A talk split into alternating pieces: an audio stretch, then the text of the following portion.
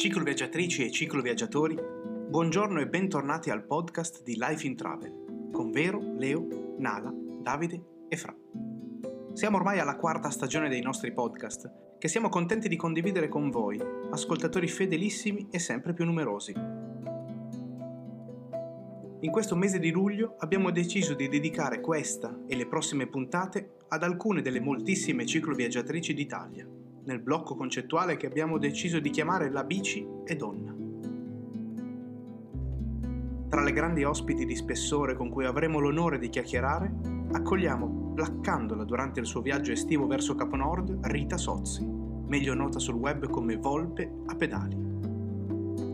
Rita, inimitabile e frizzante scrittrice, ci racconta il suo percorso di avvicinamento al magico mondo dei cicloviaggi, dai più brevi, ma comunque segnanti, in Italia, alle grandi avventure in Mongolia, Russia, Iran, Stati Uniti e altri luoghi dell'anima. Con lei disquisiamo allegramente di pregi e difetti del viaggio in solitaria o in compagnia. Portiamo alla luce alcune grandi ma anche purtroppo invisibili contraddizioni di alcune culture, tanto a est quanto a ovest. Ci addentriamo nella situazione della donna in viaggio.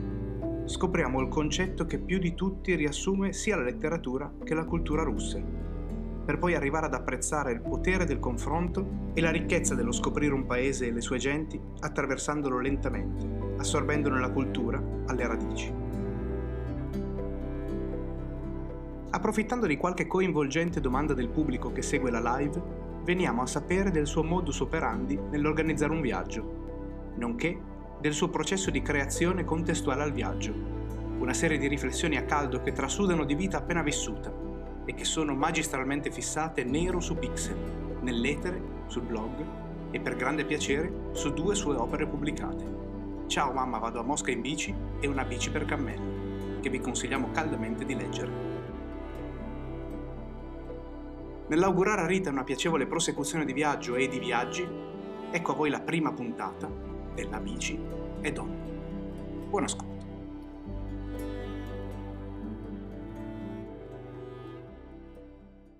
Ciao, Ciao ragazzi! Oggi il Gran Team al completo, il Gran Team di Life in Travel. Benvenuti a tutti sulla pagina Facebook e su quella YouTube. E oggi iniziamo una nuova stagione perché siamo in luglio e luglio si cambia faccia ai, alle nostre dirette.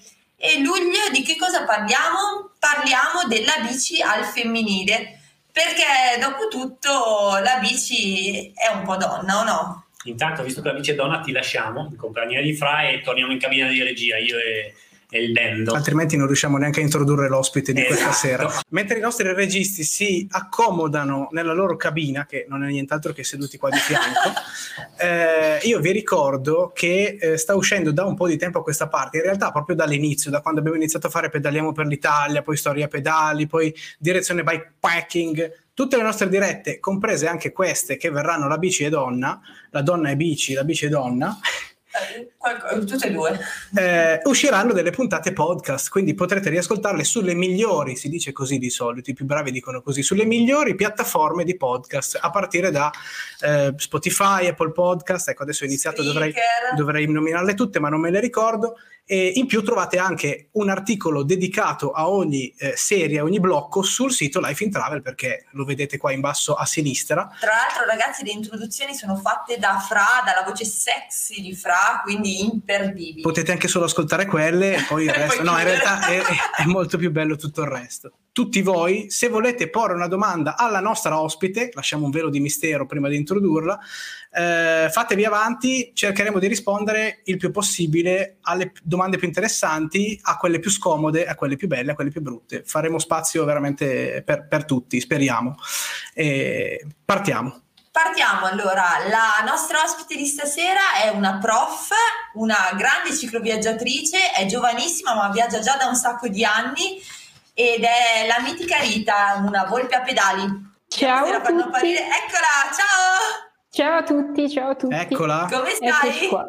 Bene, benissimo. Vi, vi, saluto dalla Svizzera perché sono già partita quest'anno. Ecco, subito ho anticipato le nostre domande, prime, le nostre prime domande. Sei partita e allora eh ci no, devi almeno subito qualche... Ti spiega cosa, quello che c'è dietro perché sennò uno dice no. Tra l'altro complimenti per l'inquadratura perché sei geo, geo, geometricamente perfetta al centro della scena. Sei in un film di Wes Anderson. Esatto. La perfezione. mi danno fastidio le cose fuori, fuori asse. Ottimo, ottimo. Quindi ecco. dicevi sei in Svizzera, da sì, quanto sei sì. partita? Sono partita ieri mattina, questo è il secondo giorno di viaggio, e però torno, torno, il 31 agosto, quindi ne ho davanti ancora un po', perché ah, sto, sto andando a Capo Nord ci provo almeno. Insomma. Ah, dietro l'angolo. Eh, infatti, dietro l'angolo. esatto, esatto. No, ci provo aperture, chiusure di confini permettendo. È un po' una scommessa, insomma. È una bella avventura anche quella, un'avventura nell'avventura, insomma. Esatto, esatto, esatto, esatto. No, volevo ringraziarvi perché per me è un onore, cioè voi di Life in Travel siete un po' il punto di ispirazione primigenio. Io quando ho cominciato a viaggiare non avevo idea che si potesse viaggiare in bicicletta e, e quindi vi ho conosciuti lì, nel senso fin, fin dalle origini. E, e, e, da lì poi è sempre stato un prendere a man bassa, cioè proprio alla grande. che carina, troppo carina, grazie, grazie mille. No, anche noi ti seguiamo, ti seguiamo da un po', fra, tra l'altro fra il Bendo sono due tuoi grandi fan, anche io ah, e sì? Leo. Sì, no, sì, di, sì, ci hanno parlato un sacco, un sacco, di volte di te, quindi ecco. eh, eravamo ansiosi insomma di, di, poterti ospitare in una, in una diretta per, per, parlare un po' delle tue avventure, del tuo modo di viaggiare, insomma che certo. senza, può essere di ispirazione a tanti altri. Senza mai incontrarci, perché io in realtà volevo venire sì, a sentire una, una, presentazione del tuo libro, credo il secondo che facesti sì. a, a, Crema. Sì. Però mi ero ammalato, credo, in quel periodo. Cioè, Mannaggia. adesso non voglio tirare su una scusa così a caso. Eh. Mannaggia. Eh. E ho detto, cavolo, arriva la volta a pedali. Cosa ti sei perso? Eh, e adesso però il bello di averti in diretta così è fantastico. Ah certo, a disposizione.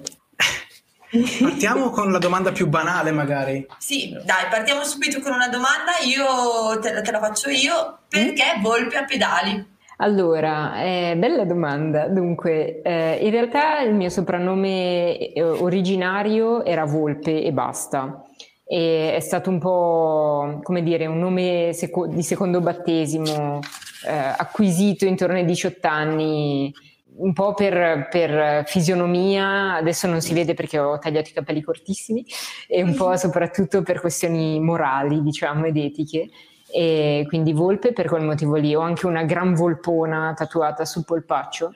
E, e, quello c'era già, diciamo, a pedali perché quando ho cominciato a viaggiare in bici, e parliamo di 8 anni fa, avevo 22 anni ancora, adesso ne ho 29, quindi 7 anni fa, ehm, ho iniziato a fare un po' del, del cicloturismo, diciamo uno dei punti forti del, insomma, della mia vita, del, di quello che faccio e quindi volpe a pedali perché insomma mi sembrava giusto, no? prima dicevate la, la, la, bici è donna ma la donna è bici e se la donna è bici la volpe è a pedali, giusto? Eh. Giusto, Aristotele. Non fa una piega.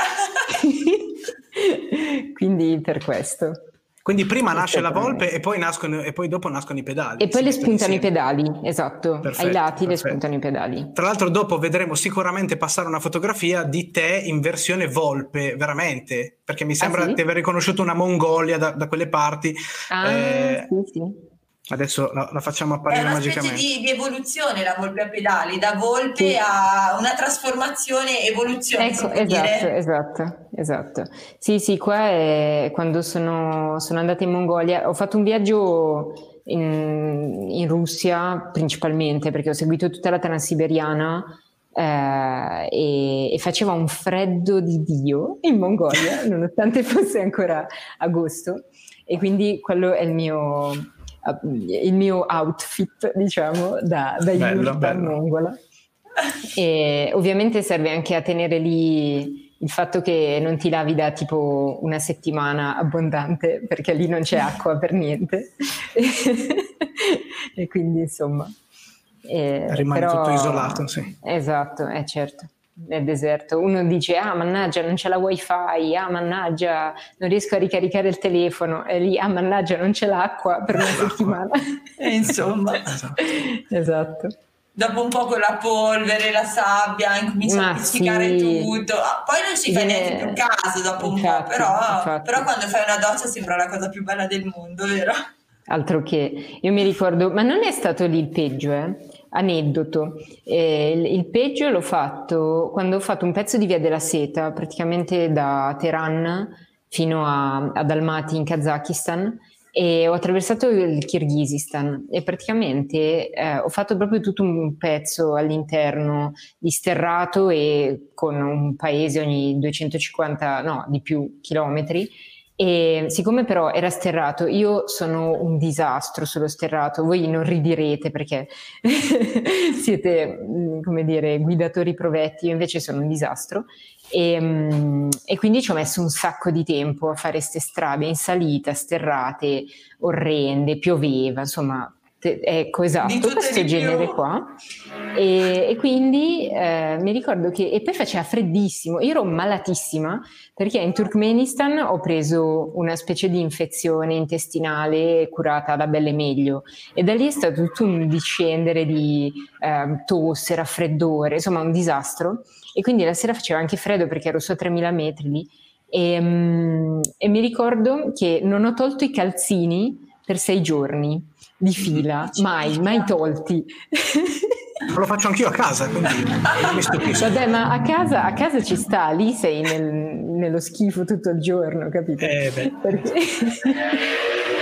Sono no, calzini da viaggio. Poi quando esatto. inizia una arrivano tutte insieme, un'escalation sì. di, di, sfighe pazzesche, però alla fine dopo mh, mm, puoi confermare o meno, ma di solito ci si compensa, no? Succede qualcosa di talmente bello, sì, o il viaggio sì, in sé risulta così bello che poi alla fine sì, la bilancia pende sempre da quella parte, vero? Da Assolutamente. Parte... Io poi sono, sono, una professionista nel, nell'ammalarmi in viaggio, cioè proprio no. il, sono bravissima in quello. Infatti viaggio con una farmacia nelle borse perché ormai negli anni ho capito che tanto vale lì partire si, pronti. Si finisce, certo. Sì, certo. sì, sì, no, sono veramente, non so perché, però mi starò facendo un buon sistema immunitario, immagino, alla lunga e a furia di prendere tutte le peggio cose che si raccattano in giro per la strada. Insomma. Sì, avrà una scorza megagalattica adesso, cioè eh, non ti stende niente alla fine.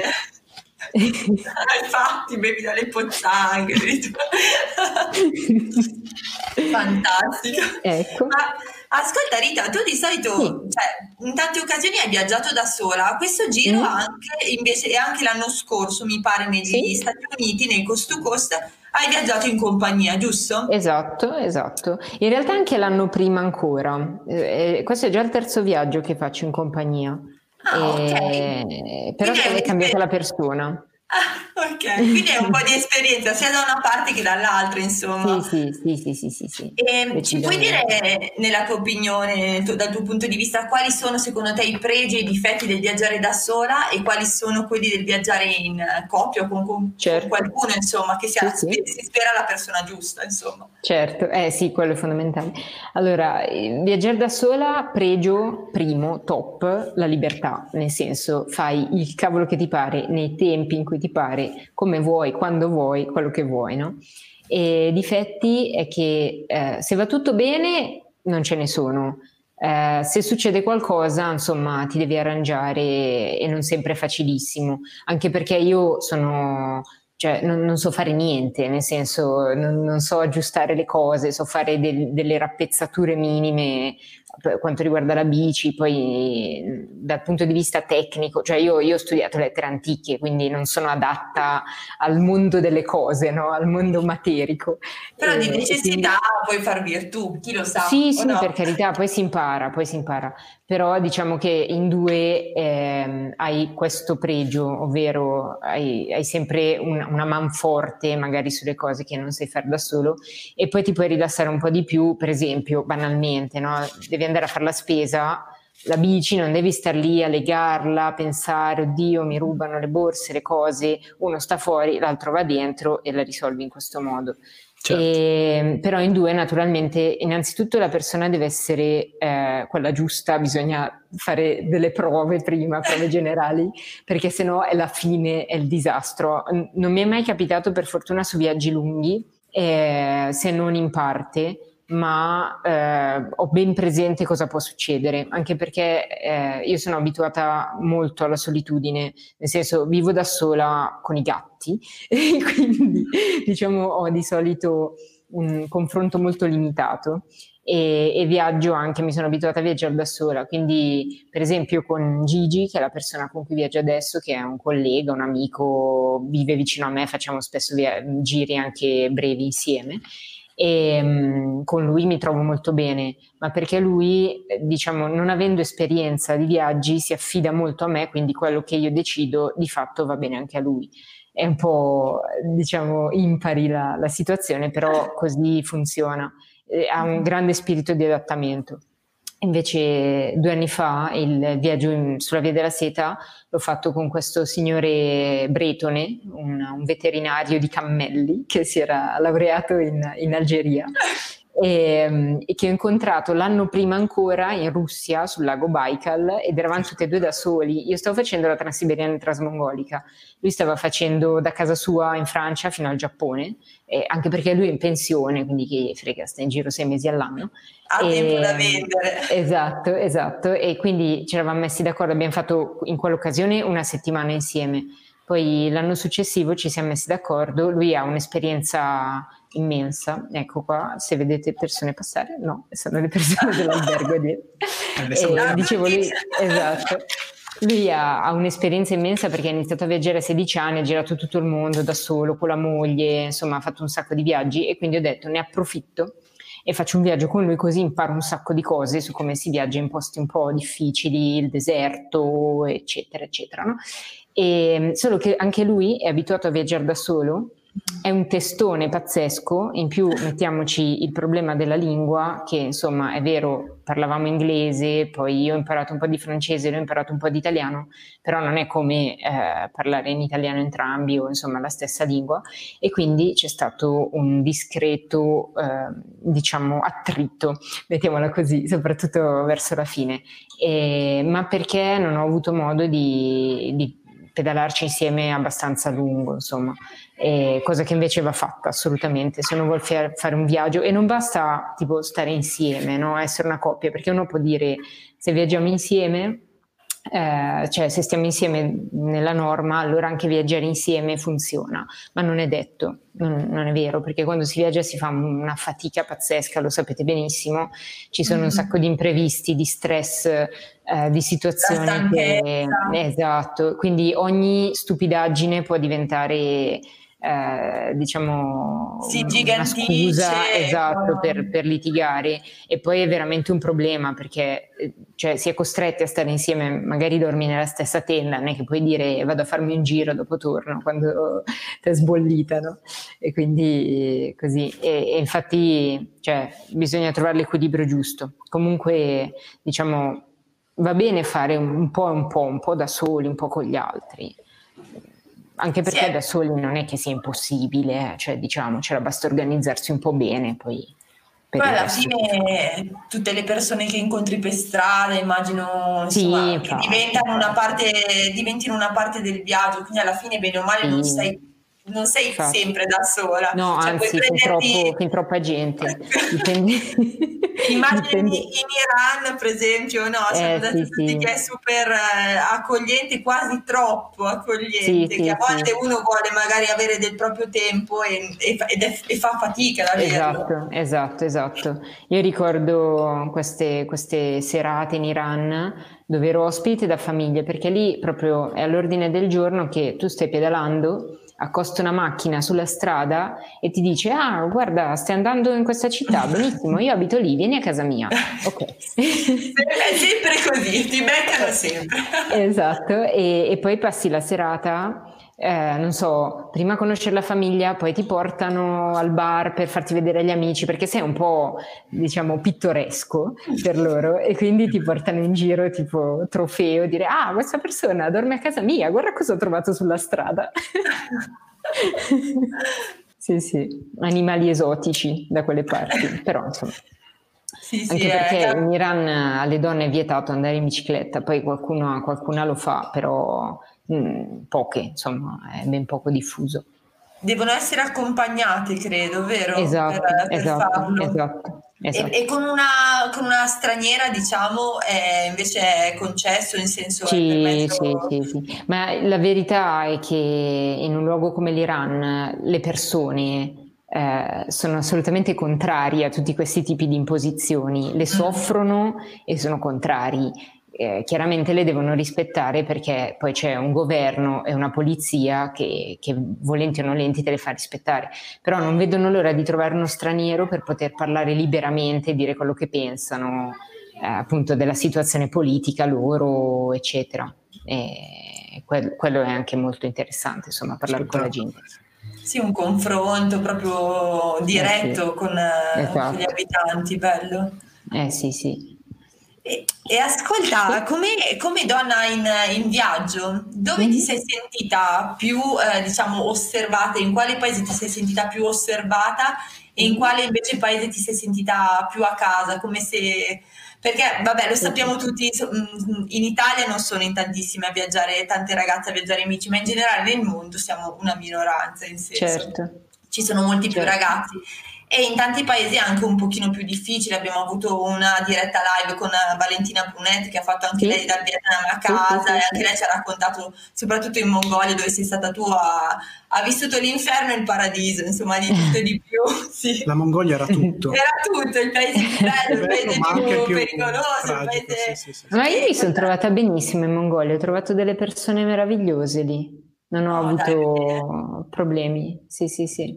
E vediamo, allora, il paese forse dove mi sono sentita più osservata direi l'Iran, eh, anche se in generale tutti quei paesi dell'Asia centrale, anche il Turkmenistan, perché il Turkmenistan in realtà essendo una dittatura allucinante, tipo Corea del Nord, però in salsa, eh, diciamo, ex Unione Sovietica e Asia centrale, mm, per turismo non ci va quasi nessuno, anche perché ottenere un visto è impossibile non prendere infezioni intestinali è impossibile, non c'è molto da vedere perché è un tavolato desertico, piatto, e, e, quindi anche lì devo dire, però lì il fatto è che non ci sono persone, cioè non, non, c'è nessuno in giro, è un po' come quegli stradoni che si vedono della Corea del Nord completamente deserti, quindi i, i pochi che ho incontrato erano molto incuriositi, eh, però insomma diciamo che l'Iran forse è quello che che citerei. Anche in Russia, eh, devo dire che quando si lasciano le grandi città, si passano gli Urali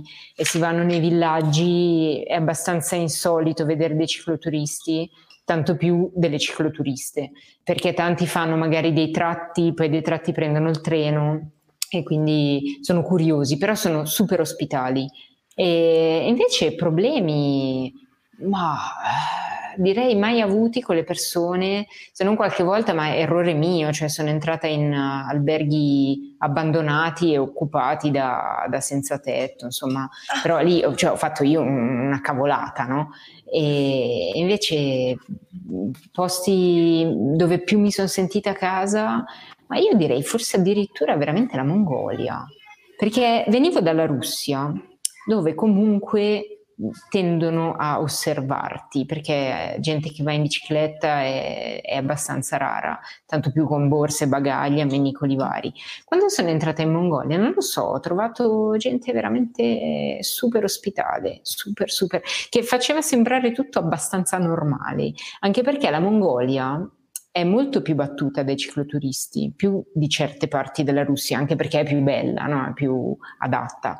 E, e quindi sì, devo dire lì, anche perché sono rimasta in contatto con alcune persone che ho conosciuto in ostello, eccetera, ancora adesso su Facebook e tutto, mi mandano queste foto meravigliose, vestiti con gli abiti tradizionali dei pastori mongoli, no? quelle tutte colorate così, che puzzano in una maniera allucinante.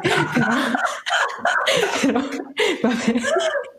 Ma sì, perché bevono, non avendo l'acqua, bevono il kumis, il latte di cavalla fermentato, no? Anche perché non hanno, non hanno, l'acqua, ma non hanno neanche il frigorifero, naturalmente. E quindi bevono questa roba qua, che per noi sarebbe il latte rancido rimasto fuori dal frigorifero. E, e, poi sanno di questa cosa, oltre al fatto che ovviamente vivendo proprio con i cammelli, con i cavalli, l'odore, ecco, e, e avevo anch'io il medesimo odore tra l'altro. Eh beh, è la simbiosi poi sì. Esatto, esatto. Però sì, direi così. Invece, vabbè, adesso sto esplorando, cioè non ho citato l'Europa ovviamente perché l'Europa è un po' scontata, no? Nel senso la Svizzera, la Germania, eh, l'Austria sono tutti posti del, da cicloturismo e io per, in questi due giorni ho visto più cicloturisti che negli ultimi tre anni di viaggi messi insieme. Sì, sì, sì. Invece in America ho avuto questa sensazione di essere considerata una deficiente dagli americani perché non si capacitano del fatto, lasciamo stare le grandi città dove ci sono tanti ciclisti e anche gente che fa cicloturismo e lasciamo stare la California che è, è diversa, non, non, è come gli altri Stati Uniti, ma dove sono passata io, soprattutto nei paesi del Midwest o più nel centro, in Texas, eccetera, e in Texas, scusate, in, uh, in Kansas, eh, nessuno va in bicicletta e pochissimi fanno cicloturismo. Quindi quando ti vedono la prima domanda che ti fanno è ma perché? Perché devi fare questa fatica? Cioè nella mentalità di un americano uno se vuole dimagrire, stare in forma va in palestra, al fresco però, e, e, un'oretta al giorno. E se invece vuole viaggiare, prende la macchina, il camper, hanno questi camperoni giganti e, e fa così, ma non, non, prende sulla bicicletta. Cioè ci hanno regalato un, un grattavinci della lotteria eh, fuori da, una, da, un benzinaio perché pensavano che fossimo poveri in canna e quindi hanno detto vabbè poveretti cioè questi devono Ma viaggiare no, in bicicletta sì, non no. hanno soldi e ci ha regalato il grattavinci della lotteria cioè per dire no, come considerano il cicloturista medio e tu cosa rispondevi quando ti chiedevano perché in bici? E dipende quanto tempo, quanto tempo avessero a disposizione. Diciamo che mediamente eh sì, perché io ho delle questioni razionali e delle questioni irrazionali. Le questioni razionali sono la possibilità di viaggiare ed esplorare il mondo, che è una cosa che io penso insomma dia un'esperienza di vita e completi quello che può essere lo studio astratto che si fa sui libri, no? quando si parla di conoscenza c'è la conoscenza astratta e poi c'è la conoscenza del, del mondo concreto eh, l'autopsia, no? come direbbe Erodoto, cioè vedere con i propri occhi. E quindi il viaggio lento oltretutto permette di assorbire di più e entrare a un ritmo molto più umano nelle culture, nei paesaggi naturali, umani, nuovi. E, um, invece dal punto di vista irrazionale c'è questa idea molto classica no? del fatto che il giorno è lungo un dito, come dicevano i lirici greci antichi, cioè abbiamo poco tempo, usiamolo bene, no? Cioè, Carpe diem. Esatto, esatto. Trote noctem. Eh. Scusate, ero stato zitto per troppo tempo. Dovevo riportare in basso il livello. per cui niente, questo, questo, è un po' quello che spiegavo nel mio inglese buffo. Ma eh, senti, perché tu hai citato Mongolia, Iran, mm. Russia, Stati Uniti, chi non ti conosce dice ma questa che cosa fa nella vita? Questa è, una, è, la prima domanda. e la seconda domanda è se ci puoi magari collegare, perché io so che c'è, da qualche parte c'è, tu l'hai trovato a posteriori o l'hai studiato prima, un fil rouge che connette tutti i tuoi viaggi, perché li abbiamo anche visti riassunti in poche righe sul nuovo tuo blog, che possiamo anche approfittare sì. per fare un po' di pubblicità, ce sì, l'abbiamo sì. proprio qua, è eh, eh, volpepedali.wixsite.com slash Rita Sozzi poi magari lo mettiamo nei esatto. commenti in cima così grazie esatto. mille esatto. No, ed è bello perché tu hai, hai condensato è difficilissimo io il dono della sintesi per esempio non ce l'ho tutta la quarantena per fare quel lavoro lì ecco, ecco è molto difficile eh, trovare un, un, collegamento tra tutti i viaggi. Tu invece li hai messi in ordine cronologico e apparentemente c'è anche un, un collegamento un dall'inizio. Senso, sì, no, ma c'è un senso, non è, esatto. Non è per, per rivelacelo, rivelacelo, rivelalo allora, a chi non ti conosce magari. Le, vado in ordine, rispondo alla prima domanda, faccio l'insegnante di lettere dove mi chiamano perché essendo precaria io ogni anno non so se lavoro e non so dove lavoro E quindi questa è la cosa e approfitto dei, diciamo, del bello del precariato, cioè che mi licenziano quando finisce la scuola e mi riassumono quando ricomincia e quindi ho sempre quel paio di mesi anche abbondanti per viaggiare. Quindi questo è, è, è il perché, ma lo farò anche quando diventerò di ruolo, non temete. E invece per quanto riguarda il, il senso, allora in realtà il primo viaggio che ho fatto, che considero come primo viaggio lungo, è stato andare a Roma, però quello mi serviva un po' come prova, perché ovviamente era breve, tutto in Italia e tutto, e che poi è lungo, cioè adesso mi fa ridere, sono sei giorni, eh però è, era stato un po' il banco di prova, no? Il, il, primo viaggio un po' più lungo, vero, che ho fatto è stato il Portogallo e mh, mm, proprio linea dritta, praticamente Francia, Spagna, Portogallo, beh, infilando tutta una serie di città interessanti, però niente più, niente meno. E quello è un po' a sé, perché boh, volevo arrivare alla fine dell'Europa, nel punto più occidentale, no? all'ultimo tramonto, questa cosa del, del, dell'ultimo occidente, ecco, pensare che poi lì c'era l'oceano e poi un mondo nuovo. Quello lo, lo, lo, lo chiudo in una bolla e lo lascio lì a parte. Invece, eh, per quanto riguarda tutti gli altri viaggi, il senso è stato all'inizio quello di andare un po' a cercare i luoghi eh, dei miei studi, mettiamola così. E, essendo appunto laureata in, in, in, filologia classica, quindi in specifico in letteratura greca, l'idea era quella di andare a vedere Atene prima che sarebbe un viaggio che ho fatto dopo Roma, però dovrebbe venire prima e proprio come culla no, della nostra civiltà europea, occidentale, la democrazia che tale non era, il logos, eccetera, eccetera, eccetera. Poi Roma, che avevo fatto prima perché era più breve, più facile, però insomma, capitale d'impero che assorbe la, la cultura greca dopo, dopo averla conquistata. No? Anche lì trovare l'altra metà di questa classicità che io ho studiato sui libri e poi eh, Istanbul, che in realtà ho fatto a metà tra Roma e, e la Grecia, perché è la seconda Roma, è l'altra grande capitale d'impero, quella che cade solo all'arrivo di questi nuovi barbari che non arrivano più da nord-est, ma arrivano dalla Turchia, no? E quindi Istanbul che aveva mantenuto questa cultura greca continuava a definirsi Roma e e poi però che fine fa questa, questa cultura qui?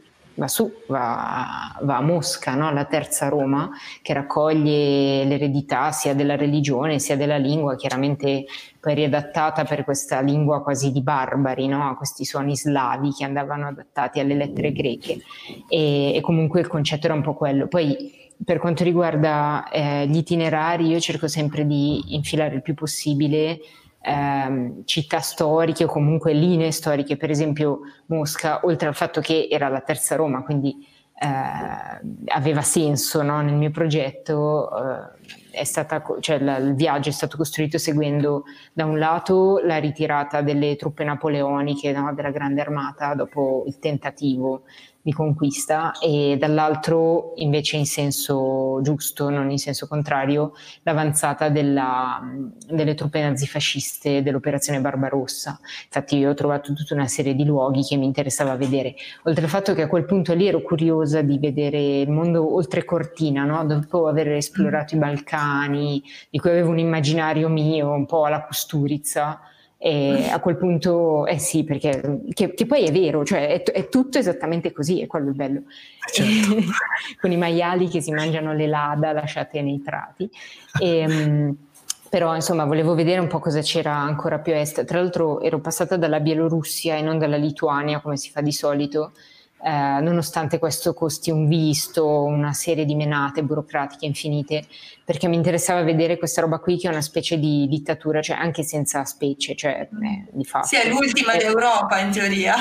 Esatto, e adesso vediamo cosa succede con Orban, che mm. mi, mi eh. preoccupa.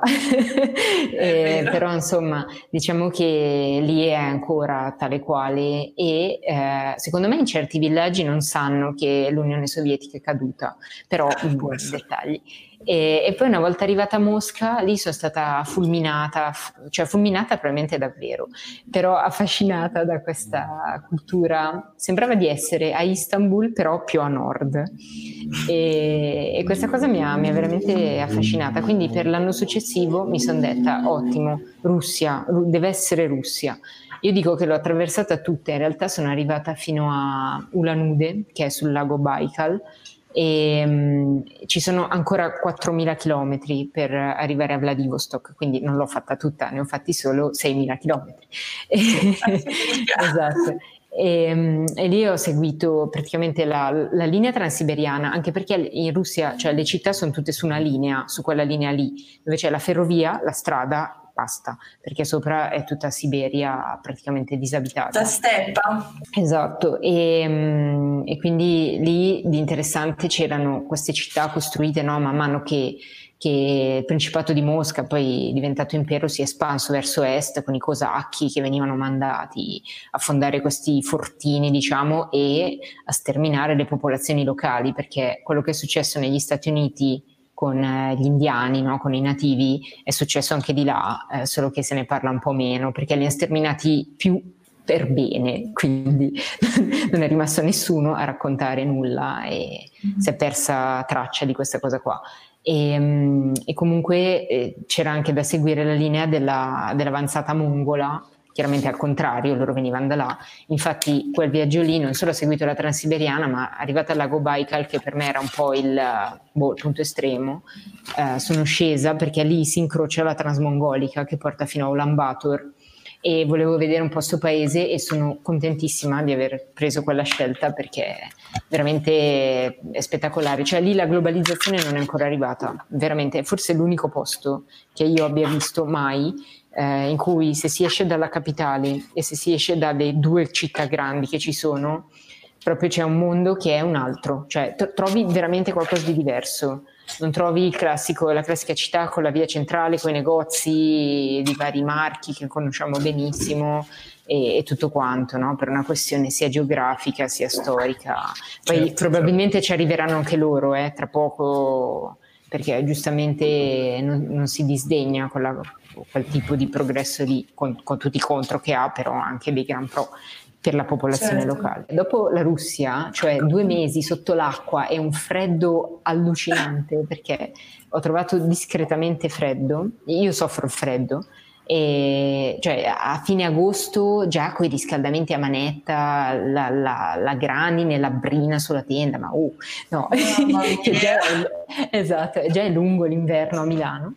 E, ehm, e comunque diciamo che eh, l'anno prima ho fatto la Via della Seta con il Bretone che vi dicevo prima, mhm. perché ci eravamo detti andiamo al caldo, deve, caldo deve essere e quindi abbiamo pensato di andare sempre a oriente però nel deserto. Infatti in Iran abbiamo attraversato il deserto del Kavir circa 800 chilometri di deserto deserto, proprio quello come ce lo si immagina, con la sabbia e tutto quanto, e lì siamo arrivati a 54 gradi, quindi caldo.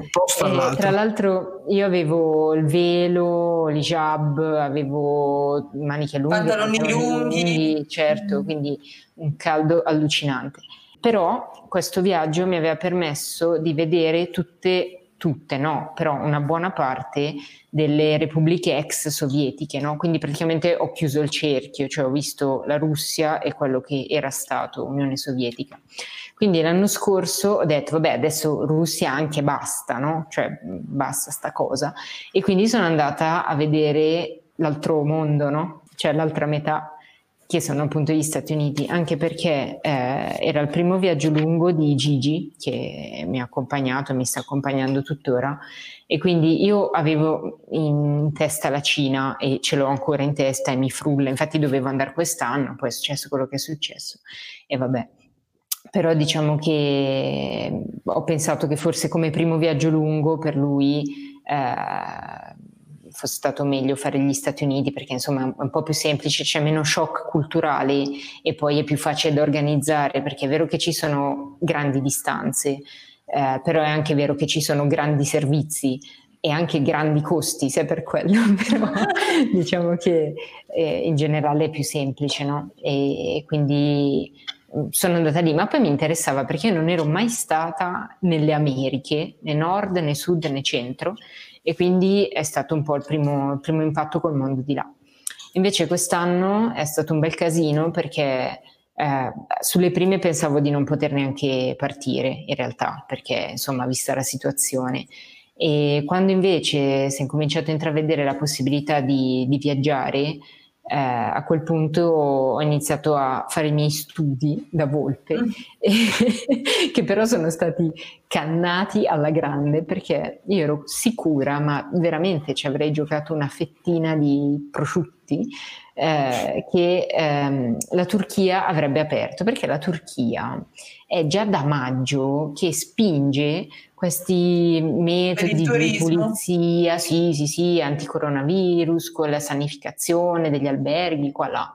E quindi ero sicura che avrebbe aperto. Poi Erdogan ha fatto una serie di cose simpatiche, tipo quasi affondare una nave eh, ONU oppure litigare mm. con la Francia per la questione libica e proseguire in quella questione lì, oppure mandare a quel paese Borrell eh, dell'Unione Europea per la questione di Cipro Nord, insomma tutta questa serie di cose per cui ovviamente eh, nel dover scegliere i 15 paesi che sono stati aperti dal primo luglio, i paesi terzi extra UE, eh, la Turchia è misteriosamente, magicamente rimasta fuori.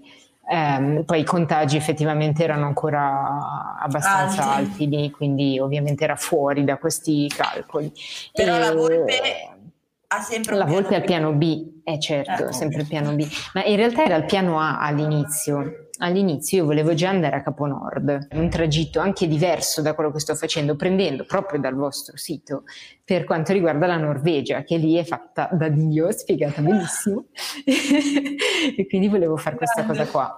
E solo che poi avevo visto che la Norvegia, la Danimarca e altri paesi erano molto indecisi sull'aprire l'Italia, anzi erano più no che sì.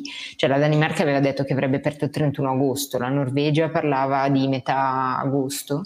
Vado in Turchia, che io preferisco anche, cioè a me l'Oriente chiama sempre di più, anche perché io volevo andare in Turchia e nel Caucaso, non solo in Turchia. Però, diciamo, al di là di questo, avevo preparato questo viaggio che poi è cambiato ulteriormente perché per questioni di tempo, aperture non certe, eccetera, eccetera, adesso è sempre un viaggio a Capo Nord, però non più passando da, solo dalla Norvegia, o meglio, dalla Norvegia vedrò solo un pezzettino microscopico, perché è anche un po' lunga e impegnativa in termini di tempo per vederla bene, quindi quella sarà una cosa che farò a parte. A parte. Esatto, invece passo praticamente dalla Polonia alle repubbliche baltiche e poi la Finlandia fino all'ultimo pezzettino per entrare proprio a Capo Nord.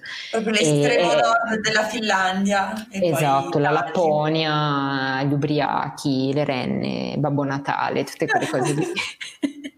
sì, però insomma adesso c'è anche da dire che è un viaggio non lunghissimo, cioè sono meno di 5.000 km in due mesi, quindi mi permette di andare con calma, eh, anche perché è stato un anno difficile per tutti, stressante, pesante, tutto, quindi non avevo voglia di ammazzarmi eh, di fatica, insomma di tornare stremata, che poi ho bisogno di andare in vacanza dopo. Che comunque è un, bel, è un bel andare, eh? comunque 5.000 km in due sì, mesi però, non è proprio banale, dai. Facciamo tutto asfalto, comunque facciamo cose abbastanza tranquille, poi eh, dormiamo in campeggio, però di solito campeggi attrezzati e quindi diciamo che in generale è abbastanza easy, cioè non c'è da organizzare. Poi in Europa le distanze sono super ravvicinate, no? E quindi... Certo cioè si va, ci si ferma dove si vuole. Si sente tanto casino dietro? No, è bello, no, è, rende, rende vivace sì, sì, sì, l'ambiente. Bello, okay. eh, beh, que- questa casa è un albergo. Beh, mi sono messa sotto alla luce, quella che se faccio così si accende, perché sennò rimanevo anche al buio, per cui ogni tanto mi vedrete. Fai qualche movimento così per, per farla esatto, accendere. Esatto, Scriverò ancora, però quest'anno mi sono presa un po' di pausa da quello, il mio scrivere ossessivo compulsivo, che è stato un po' il, il filo rosso di tutti i miei viaggi, perché praticamente da, da, quello che ho fatto a Mosca ho iniziato a scrivere quotidianamente, però era un bel impegno perché io scrivevo contestualmente alla tappa e quindi praticamente io arrivavo la sera, mi mettevo lì tipo alle 9, iniziavo a scrivere, finivo alle 2 di notte perché poi c'erano le foto da scaricare, le informazioni da recuperare e tutto. E quindi era pesante e quest'anno penso di fare una cosa un pochino più riassuntiva, così, riassuntiva, sì, ungarettiana, no? una cosa poetica, evocativa ma non enciclopedica. Perché... Poi tanto puoi sempre aggiornarlo, una volta sì, che torni a casa, se ti viene sì, l'ispirazione, sì, puoi sempre aggiungere. Infatti, anche perché io facevo, facevo fino a gennaio anche la giornalista, giornalista, insomma, scrivevo in un giornale poi eh, per questioni diciamo di, di, stipendi dimezzati così da un giorno all'altro eccetera mi sono licenziata quindi adesso ho tutto il tempo del mondo cioè faccio solo l'insegnante. Che, che non è poco è eh? una bella responsabilità comunque essere un insegnante cioè sì, è sì, bello sì, perché però è è forte. No, assolutamente, assolutamente, eh, però diciamo che ha dei grandi vantaggi in termini di, di tempo, ecco. anche perché tutto sommato, come dire, è un, è un lavoro che ti lascia molta libertà di gestirti quindi se i compiti li vuoi correggere alle 5 di mattina, li correggi alle 5 di mattina, non è che ti vengono a dire che li devi correggere alle 3 del pomeriggio. Quindi. Certo. Un esempio a caso, eh? certo. sono corretti benissimo. Che Fra adesso vuole dire un sacco di cose perché anche lui è super appassionato di Russia, ha tantissimi legami nella sua vita con la Russia, però prima voglio farti una domanda velocissima, giusto? Vai, vai, vai, no. no, sul, sul fatto del... Eh, del diario, eh, eh, tu prendi, prendi, comunque appunti sul tuo viaggio, riesci a prenderli anche mentre viaggi in coppia o sì, sì, diciamo sì, quando viaggiavi da sola era anche un modo diciamo per eh, anche sentirsi certo. un po' più soli per eh, certo, certo. Sì, sì, diciamo che nasce proprio da quello, perché io ho cominciato a scrivere proprio eh, quando ho iniziato a viaggiare da sola, quindi i primi viaggi sono stati quelli. E questa è la proprietaria. Eh, e, ma è chiuso fuori, tipo, oddio. i lupi. Se devi ehm, bloccarla, bloccarla per poter dormire. No, no, no, no, no, no, no, sono dalla parte giusta della porta. e, ehm, comunque dicevo che è nato da quello perché avevo molto tempo libero il pomeriggio, la sera, anche mentre si cena, mentre si aprono le, le tollette, come si chiamano? Le, le cose in scatola, no? Perché io mi nutro fondamentalmente sì, di quella roba lì. Sì, ecco. le, le, le, le scatole, le tubo in scatola. Scatolette. Esatto. Scatolette e, e, quindi mentre, cioè, in quei momenti lì in cui appunto se sei in due chiacchieri, ma se sei da solo va ben parlare da soli, però già parli da solo tutto il giorno, la sera almeno scombino e, e, quindi è nato un po' da quello. Poi con il tempo ho visto che era una cosa che comunque dava molta soddisfazione a me perché lasciava una traccia dei viaggi perché altrimenti si dimentica facilmente. Cioè per quanto siano cose che ti rimangono impresse, io noto che chi viaggia in qualche modo sempre condivide, che sia con delle foto, che sia con i video, che sia facendo un diario, eccetera, però è una cosa che accomuna un po' tutti, perché si ha questa voglia no? sia di condividere, di raccontare, sia di raccontarsi, eh, cioè di lasciare un, un, segno in quel senso lì. E quando si è in due naturalmente è un pochino più complicato trovare i tempi, trovare i modi. Eh, però tutto sommato, visto che è una cosa che faccio di notte, di fatto, eh, l'altra persona dorme e io scrivo, quindi il tempo c'è. E, e non sono appunti, perché io ho questa eh, logorrea allucinante quando scrivo, cioè anche quando parlo, però. Sei ispirata. esatto, per cui eh, dico no, no, oggi scrivo solo due righe, poi vengono fuori sei fogli di Word. 60.000 battute che mi viene il male quando le devo pubblicare, mettere le foto, correggere tutto. Però insomma, vabbè, eh, quello è un problema mio. Bello però, grande. Visto che parliamo di scrittura, ne approfittiamo per fare un po' di pubblicità in diretta perché Ah, noi ci certo. siamo muniti de- delle tue opere. Quindi ciao Ah, mamma, vado a Mosca in bici. Eh certo, una bici per cammello. Ma grandi, ma grandi. I ragazzi, se non li avete ancora letti, prendeteli perché sono veramente di ispirazione. li trovate E in libreria ma anche su guardare- Amazon molto Eh comodamente. certo, si possono guardare le figure perché... Ah, anche è vero, È non è da sottovalutare questo particolare. Eh certo. Che poi tu scrivi tanto, ma ci sono anche tantissime immagini, cioè nel, nel Sì. blog ne, inserisci un sacco. Nel primo libro ce ne sono un po' meno, ma comunque ce ne sono. Nel secondo sì, ne sì. inserite un sacco. Sì, sì, sì, sì, ma perché ho, ho imparato una cosa che vi farà inorridire, perché voi siete bravi a fare le foto, esperti, avete tutte le, le cose professionali. Io faccio le foto col telefono, punto primo. Non ho, non ho nessuna competenza, ma zero per quanto riguarda la fotografia, ma ho imparato a farle in movimento mentre pedalo.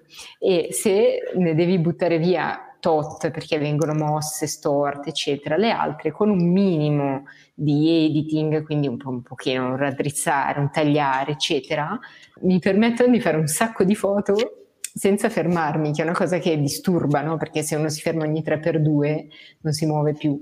Però quando ho imparato sta cosa, devo dire, io ho il, la- il telefono nel taschino dietro, sono diventata tipo pistolero più veloce dell'West con il telefono, cioè tiro fuori ta ta ta ta. Quando tiri fuori è già pronto sulla modalità Sì, fotografia. certo, ovvio, ovvio. Dito- Tant'è che sono riuscita a fare delle foto in Turkmenistan dove sarebbe vietato Ah, e perché appunto facevo in questo modo qua e quindi fondamentalmente non mi ha visto nessuno. Però eh, la qualità poi vabbè, invece le foto belle che si vedono è perché me le hanno fatte e quelle me, me le hanno fatte con ah, strumenti seri, ecco, non col cellulare. Però insomma, tanto diciamo che io mi occupo della parte di scrittura, non della parte Certo, di il fotografia. compagno di viaggio magari Eh, può infatti, utile no? anche per... Sì, no, ma anche perché io sono molto settoriale, cioè le cose che mi interessano le approfondisco un sacco, le cose che invece so che non sono il mio, cioè un sacco di gente mi, mi dice fai, fai video, fai cose, ma cioè, io a 17 anni ho provato a fare delle cose, poi ho detto ma no, cioè non è Magari- mio, no? Magari sacrifichi poi la parte che ti riesce meglio, che ti piace Eh, di più per dedicarti no, a una parte che piace. non ti soddisfa. Mm. Cioè a me, a me mettermi lì a montare un video, magari per voi è una cosa normale, piacevole, Per me no, per lui No, ah, ecco. sì, sì, il rischio è poi di cadere dalla parte opposta, cioè di, di fare il video e non il viaggio. Bisogna trovare il giusto Eh, equilibrio, eh, come esatto, anche nella scrittura, esatto. immagino. Cioè, se, Cioè, se ti eh, metti nel troppo a caso pensare mio- a cosa scrivi, magari. Nel senso, nel caso mio la scrittura viene proprio naturale, cioè una cosa che mi fa piacere viene naturale e non toglie niente al viaggio, anzi arricchisce. Fare un video, io so, a parte che sono impedita, non lo so fare, quindi mi porterebbe via un sacco di tempo, ma poi eh, diventerebbe un- una sorta di lavoro, no? di impegno e a quel punto lì non, non va più bene, cioè non deve essere così quando si viaggia, cioè già si lavora abbastanza a casa. Cui- Giusto. hai perfettamente ragione, Ecco. assolutamente. Per eh, riportare a livelli beceri la conversazione, cioè non, sono- non lo sono mai stato, ma per, per abbassarla proprio totalmente, io approfitto di- del commento che ci è arrivato da parte di Alessio Cicloslavisti, Sì? che anche lui come me è un tuo grande ammiratore e eh, noi abbiamo creato questo gruppo di cicloslavisti partendo proprio dalla nostra passione, dagli studi di, di Slavia, cioè di, di lingue, culture, Certo. letterature russe.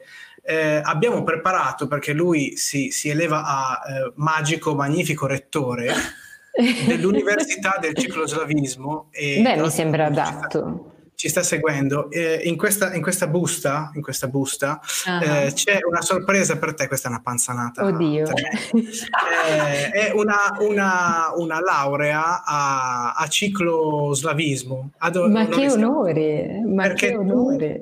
ne sai probabilmente più del rettore magnifico e di me messi insieme ad aver attraversato, ma sì, perché l'hai vissuta, noi l'abbiamo studiata sui libri, polverosa, lui adesso ci vive, quindi vabbè, eh, lui, Certo. lui insegna italiano lì in Russia e io sono tornato qua. Eh, un po' l'abbiamo studiata e siamo anche rimasti un po' affascinati dal fatto che tu avessi quel bellissimo tatuaggio che hai ancora, mi auguro, di Mandelstam. Esatto. Eccolo lì. Insieme a una bella bicicletta, sì, vabbè, adesso con le tecnologie che abbiamo non si leggerà, Aspetta, però, però si vede la bicicletta. che tu pensa, a noi non lo fanno studiare perché è, si dice che sia troppo difficile. E, e, noi all'università non lo abbiamo studiato perché si dice no, quando chiedevi alla nostra insegnante eh, possiamo, possiamo, parlare di Mandelstam e lei si girava e diceva ma eh, hai, hai, visto Tanto che tempo fa?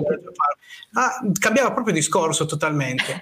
E quella cosa lì anziché eh, allontanarti dal poeta ti avvicina ancora Ovvio. di più perché dici cavolo se uno non vuole farlo studiare un motivo ci sarà. Era il suo scopo eh? può essere può essere una, una, una strategia.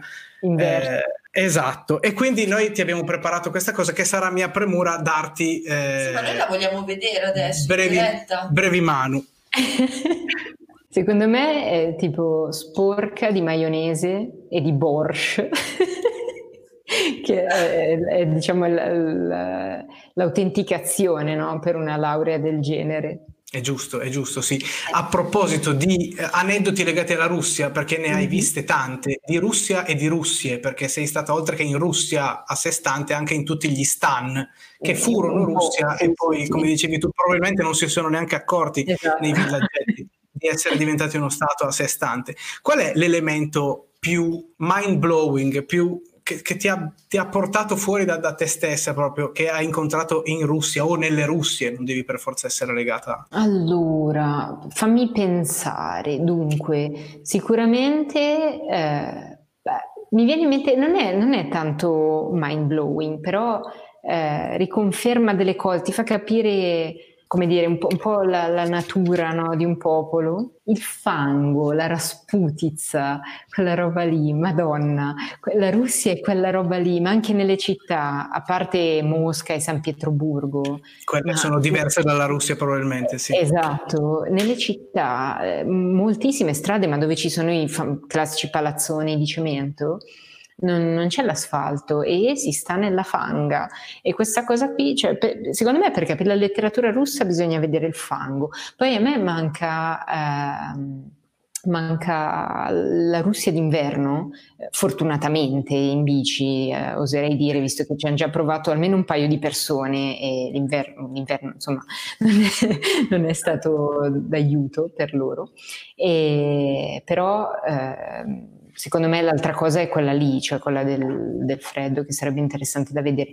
Però no, devo dire che della Russia sì, ho, ho questa immagine. E, e, poi, vabbè, anche la, diciamo, quanto siano affezionati alla loro storia e quanto siano orgogliosi, sono patrioti, sono patrioti almeno quanto gli americani e, mm, infatti se non parli russo o non parli russo bene, perché la prima volta non parlavo russo, la seconda volta parlicchiavo russo, eh, ti considerano un analfabeta fondamentalmente, cioè ti dicono oh come non parli russo, ma allora non sei andato a scuola, no, Beh, a scuola ci sarei anche andato però. E, e quindi c'è sì questa cosa qui. Poi c'è quel famoso detto, io non so quanto si debba essere puliti nel linguaggio, vabbè lo, cen- lo censuro io. Vai vai abbiamo sdoganato già di tutto. C'è quel, quel detto rimodificato, no? che Dio sta in alto lo zar è lontano e se ti pieghi a 90 lo prendi. No. Nel... Esatto. Ecco, la Russia è un po' questa roba qua, cioè dall'idea di... Noi, noi quando pensiamo soprattutto adesso, no? Cioè c'è, c'è Putin, prima c'è stata un tipo di dittatura, poi un'altra, cioè è passati da, dallo zar a, ad altri dittatori, però eh, c'è questa idea di potere centrale, no? Ma poi la Russia è talmente grande che questo potere centrale è a Mosca, ma poi negli altri posti arriva, arriva e non arriva. Io non so se avete avuto anche voi la stessa impressione, però io ho avuto questa cosa, cioè questa idea qua, che veramente eh, più ci si allontana, più si è, si è quasi autogestiti, no? soprattutto certi villaggi, quelli un pochino più dispersi, quelli un pochino più lontani dalle, dalle strade principali, ecco eh, dove veramente la gente campa come, come, si campava cent'anni fa, raccoglie le mele nei boschi, le vende a bordo strada. Poi vedi queste signore anziane, proprio vestite con lo stivale, la pellicetta, eccetera. Le babushki. Esatto, che camminano in questi, cioè questi boschi di betulle, prati, vanno verso un luogo e tu dici, ma che cazzo vanno, che non c'è niente per 500 km, cioè c'è la fermata del pullman che le lascia giù e poi queste vanno, no? I, i marshrutkhi che lasciano giù queste nonne che poi vanno nel nulla a disperdersi, magari sono come gli elefanti no? che vanno a morire lontano dagli altri. Però, insomma, è un po' questo. E blocco sovietico mm-hmm. e blocco americano, le differenze che hai notato più, più stucchevoli? Eh, allora, eh, una cosa che sembra banale, ma io credo che banale non sia perché c'è dietro uno status, poi fa capire forse anche le mie preferenze, non è politicamente corretto e amen. Però in Russia di senza tetto non se ne vedono, in America di senza tetto se ne vedono tantissimi. E, diciamo che in America io ho percepito fortissima questa società contraddittoria, no? dove hai una piccola parte di popolazione che ha tutto, molto più di quello che noi riusciamo a immaginare, e una grossa fetta di popolazione che non ha niente o pe- perde tutto nel giro di poco. E eh, in Russia invece non si percepisce tanto questa differenza, nel senso che eh, non, non, si percepisce fuori dalle grandi città un grande benessere, però una, diciamo, una dignità di vita che comunque è assolutamente accettabile anche per i nostri standard.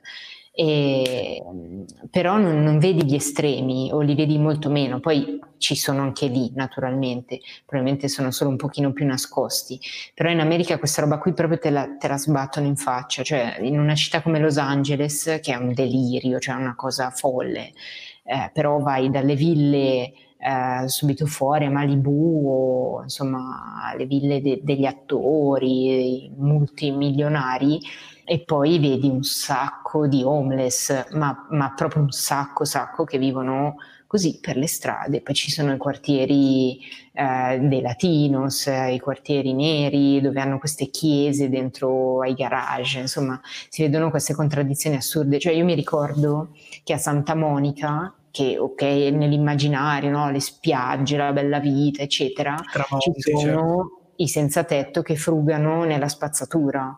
E quando uno guarda il film americano queste robe non le vede perché naturalmente quello è un racconto di sé fatto in un certo modo. Però eh, nella realtà ci sono come? Ecco in Russia si vede meno questa cosa. Cioè la gente è un pochino più povera in generale o anche abbastanza più povera però ha una dignità per cui ha una casa eh, mangia e ha un lavoro molto più semplicemente ecco. poi è chiaro che anche lì ci sono 3.000 problemi e sicuramente la situazione politica attuale non aiuta a risolverli, e anche perché da una parte e dall'altra ci sono personaggi, diciamo, quantomeno discutibili. Però sì, nel blocco sovietico ho visto più attenzione diciamo, alla, chiamiamolo stato sociale, però porca miseria, cioè, c'è anche una storia dietro rispetto a questa cosa qua, che in America invece non c'è. Cioè, io non lo so, in America una, una società che ha prodotto tanta cultura, tanta innovazione, che esporta così tanti prodotti anche proprio culturali, no? un modus di pensare, di vivere, cioè, pensiamo solo al cinema, libri e tutto quanto, e, e però non, non ha, cioè, ha pochissimo stato sociale, non, non, è civile secondo me, cioè, quello non è un paese civile, è un paese moderno, è un paese tecnologico, ma non è civile. Leo, eh, vuoi mandarci un paio di domande dalla regia, magari per Rita? Intanto un sacco di saluti sicuramente, i saluti non li mettiamo però scorrono. Ricambio tutti anche perché... Allora, beh, ci, ci, sono, come dice Fra, un sacco di saluti, ma eh, Ari Ciao chiede, purtroppo non conosco l'inglese, ne ho mesi per le vacanze, la domanda è, oltre i vari visti, come organizzi i pernotti, prepari fisicamente per certe avventure, organizzi pasti durante il giorno? Insomma, come organizzi più o meno tua, le tue avventure, diciamo? Allora, diciamo che eh, a casa c'è tutto il primo blocco, cioè prima di partire c'è il primo blocco di preparazione. Allora, la preparazione fisica non è una cosa che faccio in specifico perché io comunque in bici esco tutti i giorni o quasi, e, ma, ma, facendo dei giri brevi, magari durante la settimana, più lunghi durante il weekend, eh, tentando di fare qualche salita, nonostante io viva nel centro della pianura padana, quindi far salite, cioè fai il cavalcavia. Però, Ripetutamente. esatto E la preparazione fisica più o meno c'è di base, poi è chiaro che i primi giorni di viaggio dove tutti i giorni fai più di 100 km li senti, però poi quella roba lì diventa allenamento, quindi ci sta. Invece a casa preparo di solito l'itinerario eh, generale, nel senso dove voglio, dove voglio arrivare innanzitutto e dove voglio passare di sicuro. Poi all'inizio ero maniacale nel preparare anche le singole tappe.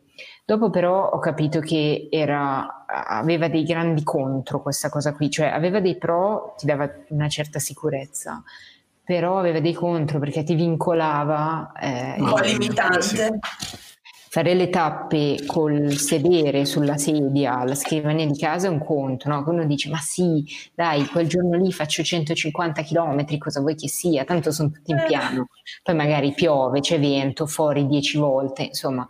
E quindi a quel punto diventava difficile, no? Oppure altre volte magari hai il vento a favore, vai che è una meraviglia e quindi vorresti fare anche un, un pezzettino in più. E ehm, quindi prima le studiavo proprio tappa per tappa, adesso invece mi faccio un'idea di massima e poi le guardo più o meno giorno per giorno. Per esempio, se io so che eh, a 110 km c'è un citt- una città con un campeggio, a 130 ce n'è un'altra, io so che ho queste possibilità qui, no? poi in, in, base al momento me la gioco. Poi capita anche la volta che la improvvisi completamente, dici ok, il primo posto che c'è mi ci butto dentro. E poi naturalmente questo cambia anche eh, da, in base a dove si va, perché è chiaro che in Europa è molto più semplice improvvisare, eh, in altri posti va studiato un po' meglio, quantomeno va studiato quanto si deve stare in autonomia, perché se attraversi delle zone disabitate o il deserto, quello che è, è chiaro che ti devi fare un'idea soprattutto di dove, ti, dove prendi l'acqua, perché è, è, il punto, è la cosa principale, no? Perché se è la tenda alla fine la butti dove vuoi, e, però l'acqua no, quella non te ne puoi portare dietro. Indispensabile. Eh, poi se ne beve tanta, cioè io bevo tantissimo. Tu comunque e... viaggi carica carica con le quattro borse? Sì, sì. in realtà quattro borse solo dall'anno scorso, cioè cinque perché ho anche quello davanti. Eh, però quello lì l'ho fatto anche per distribuire meglio il peso, perché sennò nelle salite mi impennavo alla grande. Eh, però sì, anche perché faccio viaggi sufficientemente lunghi da costringermi ad avere, per esempio, l'abbigliamento un po', un po di ogni genere, no? Perché si passa dal molto caldo al fresco, magari del, della montagna o al freddo addirittura, per cui sì, in effetti sono carica come un mulo proprio, zoppo. E, ehm, invece i pasti, vabbè, i pasti mm, io non li organizzo sinceramente. So, so ho imparato mh, mm, che devo avere sempre un minimo di riserva nel caso in cui se arrivo la sera ed è tutto chiuso, qualcosa ho da mangiare. E il meglio in questo senso qui, questo veramente nessuno mi farà cambiare idea mai, sono i noodles liofilizzati, tipo i bon, per capirci. Quelli lì perché sono leggeri, buoni, mangiabili quantomeno, si preparano in due secondi, basta l'acqua calda, quindi quelli due nella borsa e vanno sempre bene. Poi vabbè... Pesano adesso... poco Esatto, sono leggerissimi, cioè sono l'ideale. Poi dipende. Cioè, Questa puntata tra l'altro è sponsorizzata. Esatto, esatto. No, ma è per far capire. No, sì, certo, di quel tipo lì. di quel genere lì. E, ehm, e, comunque dipende perché io di solito faccio colazione e cena e durante il giorno mangio poco, cioè mi, mi nutro saltuariamente. e, non hai fame, poi sei pagato esatto. di solito viene meno fame. Esatto, esatto, esatto. Però tu sei una consumatrice assidua di miele a quanto pare, perché Carlo sì, ti chiede sì. quanto miele al chilometro? Ah, ma poi Carlo è un cuoco provetto e quindi lui sa, sa, sa bene e, ehm, no, devo dire, avevo fatto dei conti, però un paio di ciucciate dal miele, quello di plastica, no? Al chilometro va benissimo. Poi è bello perché non so se capita anche a voi, ma durante i viaggi, quando si parte, si ha ancora un po' di riserva di ciccette da casa, di energia da casa e si, come dire, è, è, meno necessario mangiare di frequente. Poi più passa... Sì, la regia Leo ha riserve per i prossimi due anni, direi. Eh, addirittura, ma non è vero. no, dai, scherzo, vai per avanti, scusami. E, e, niente, per cui poi invece ti devi nutrire di più, cioè ti alzi al mattino che se non fai colazione non, non riesci neanche a smontare la tenda.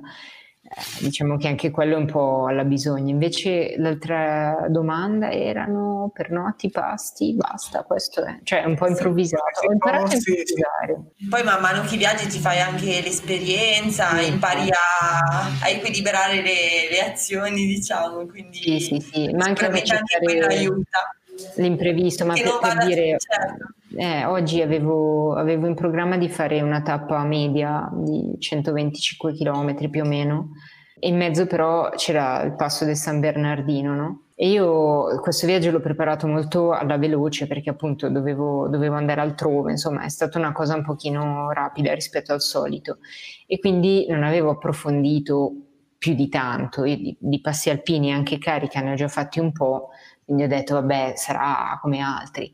Invece è cattivissimo, cioè è terribile il San Bernardino, perché ha pochissimi tornanti, ha queste rampe, sono 52 chilometri di rampe non con una pendenza estrema, eh, non supera mai il 7% per dire, però con, con quel carico lì, 52 km di rampa, eh, non, arrivi alla fine che ti tremano le gambe, no? perché è troppo sforzo. Poi subito al secondo giorno di viaggio io, io ho fatto la quarantena, facevo i rulli, ma, cioè, per, per, capirci. E, e, quindi si è sentito, quindi non sono riuscita ad arrivare dove avevo immaginato e quindi mi sono fermata prima e amen, cioè un posto bellissimo, che scherziamo. Senti Rita, io ti volevo leggere un passo da un... un'opera letteraria sì. e, poi, e, poi, me la commenti. Oddio, va eh beh, tu ne conosci poi, un sacco. È per la lode questo? Sì, sì, sì, no, beh, è già, è già pieni voti, però è per la sì, menzioni speciali, fiori, corona e baci e abbracci. No, distanziamento. Inizia un nuovo capitolo, quello dell'Europa che sentiamo più distante. Non dirò orientale perché nei Balcani ho imparato che l'Oriente inizia sempre un po' più ad est rispetto ai punti cardinali della nostra percezione. Ma sapete una cosa, è la bussola nostra della convenzione ad essere falsata. La Terra è tonda, si può girare e girare fino a richiudere l'est sull'ovest e viceversa. Lo stesso vale per i confini. Che ossimoro definirne alcuni, monti, fiumi, naturali. Nulla è più artificiale del confine. Linea tracciata per accaparrarsi il dominio di quel territorio, accampare diritti, dire questo è mio, terra, acqua, cielo. Linea spesso disegnata con il sangue e in vano, da uomini truffati con il mito della patria. L'idea di confine naturale non ha retto nemmeno prima dell'invenzione della ruota e della barca. Siamo tutti figli di grandi migrazioni, queste sì, naturali, spostamenti di popoli che fottono la convenzione del confine. Da sempre, tutt'oggi.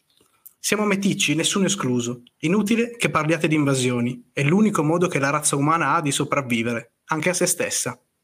E poi questa autrice aggiunge: Che pippotto.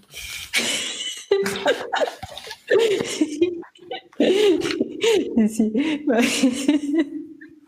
Eh, l'autrice eh, citata è questa. Mi, eh. mi, sa che la conosco, mi sa che la conosco l'autrice. Sì. Madonna, come scrivo bene. No, eh, eh, ogni, tanto, ogni, tanto, leggo, bisogna tirarlo un po' su. No, certo. è, bello, è, bello, sentirsi letti, perché quando uno scrive non, non ci pensa, mi piace. Poi letto bene, più. bravo Fra. Eh beh, molto bravo. Eh, no, è vero, nel senso è, è l'idea che io ho a monte, diciamo un po' dell'idea di viaggiare che viene an- ancora prima della bicicletta, perché un po' grazie alla mia famiglia, un po' per mio interesse, insomma, ho iniziato a viaggiare abbastanza presto. Però soprattutto in questi anni così complicati dal punto di vista di politiche che vogliono un po' cavalcare di nuovo quest'onda, no? non, non, facciamo nomi, però ce ne sono in tutto il mondo e anche a casa nostra. Beh, li sappiamo eh, che senza farli. Esatto, però insomma sono anni di chiusure mh, mm, o tentativi di chiusure e, da un lato e invece dall'altro sono anni di, di grandi e anche drammatiche migrazioni che, a cui assistiamo ancora oggi, forse le più disumane eh, degli ultimi tempi, perché è appunto in condizioni tremende. E, e, però è così, io sono assolutamente convinta del fatto che insomma il mondo è uno, l'umanità è una e dovrebbe essere il mondo appunto, ma neanche nostro, nel senso lo abitiamo di passaggio. Cioè, dovremmo, esatto, abitarlo al meglio, solo che purtroppo ci dimentichiamo spesso di non essere eterni e quindi oppure non è che lo dimentichiamo e non riusciamo a gestire la paura no? di, questo, di questa finitudine, di questo non essere eterni e quindi facciamo i disastri in tutti i sensi, cioè contro, contro l'uomo, contro la natura, contro il mondo in, inteso proprio come insieme di tutte queste cose. Sono molto, non so, penso al, all'immanenza e al panteismo, cioè gli dei in tutto e gli dei nelle cose, no? le cose come dei e soprattutto appunto quelle vive, però diciamo che sono, sono, tempi, ma da secoli, che sono tempi difficili in questo senso qua. Tutto qua, però non volevo buttarla sul pesante tutte le volte. No, ma infatti adesso drammatizziamo subito. prima, prima, prima in, modo, in modo più più diretto. Esatto, grazie per queste parole. E poi Mario. Mario, il mio babbo, mm. come gestisci una diarrea in Oriente? Io tornerei a casa, eh, giusto per ributtarci ah. in picchiata. Eh, andrebbe gestita con il tappo. In pratica è un, è un, è un casino, anche perché eh, il problema, allora a me è capitato due volte in maniera tragica con la salmonella in un caso e una di fatto un'altra simil salmonella, però più forte. Un, una volta ero in Grecia e lì eh, però uno dice in Grecia, vabbè, ti curi, no? Cioè, non è un problema. Sì, peccato che fosse Ferragosto e io ero in montagna, nell'Arcadia, proprio nel, nulla, cioè non, non, c'era niente di vicino, c'erano quattro paesini con le classiche anziane vestite di nero che bevevano il caffè nel bar del benzinaio, che era l'unico punto di ritrovo del sociale. E quindi in quel caso lì eh, praticamente eh, tra l'altro è iniziato a piovere, cioè io ero in salita, è iniziato a piovere, stavo malissimo, ero piegata in due, ma al di là della diarrea in sé, la febbre, i crampi, eccetera. E quindi ho chiesto un passaggio, ho fatto l'autostop, mi ha caricato un tizio che passava con un pick up che tornava tipo alla vigna e questo tizio uh, mi ha portato, cioè io pensavo che mi stesse portando a un paese dove c'erano anche degli alberghi, delle cose. Invece poi mi ha mollata boh, a un bivio, lui doveva andare da un'altra parte e, e quindi mi ha, mi ha, mollata lì. Ho chiesto alle uh, signore anziane vestite di nero, eccetera, che naturalmente prima hanno voluto che io bevessi tre caffè, mangiassi la baklava, eccetera, eccetera, che è proprio l'ideale. Aiutano, certo, certo, è proprio esatto. indicato. Sì. e, e, ho chiesto se, se, ci fosse qualcuno che mi potesse ospitare, perché non riuscivo ad andare avanti. E, e non, non, potevo mettere la tenda lì perché c'erano case, insomma. E, ehm, e, loro mi hanno detto: Sì, sì, c'è Mr. Costas, c'è Mr. Costas. Allora vai a vedere sto Mr. Costas. Ed è stato questo signore gentilissimo insieme a sua moglie che mi ha affittato una stanza a casa sua e poi la, la, sera, la notte, ha visto che io stavo morendo, praticamente probabilmente ha temuto che io morissi in casa sua e questo non gli andava bene naturalmente. E quindi mi ha portata al pronto soccorso più vicino che era tipo a 14 km da lì ed era un bunker, cioè una cosa isolata nel bosco.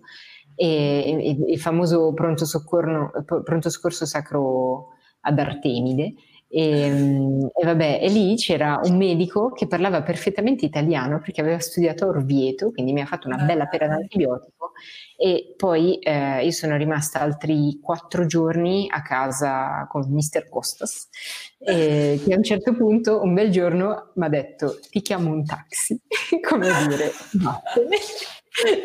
e quindi mi ha chiamato sto taxi che lì passava tipo, non so, una volta al giorno, era un taxi cumulativo, anche se era di quelli piccolini, no? E ho fatto il viaggio sì, fino, fino, ad Atene con un prete eh, ortodosso, naturalmente seduto davanti, e eh, una prostituta che hanno imbarcato sulla strada, e è scesa a Corinto ed era inequivocabilmente, inequivocabilmente una prostituta, sia per il luogo, sia per la seggiolina, sia per l'abbigliamento. E, mi, e ricordo che questo taxista ha pagato l'autostrada con le caramelle, cioè con delle caramelle, non lo so, e, ricordo questo fatto, sto malissimo ancora però.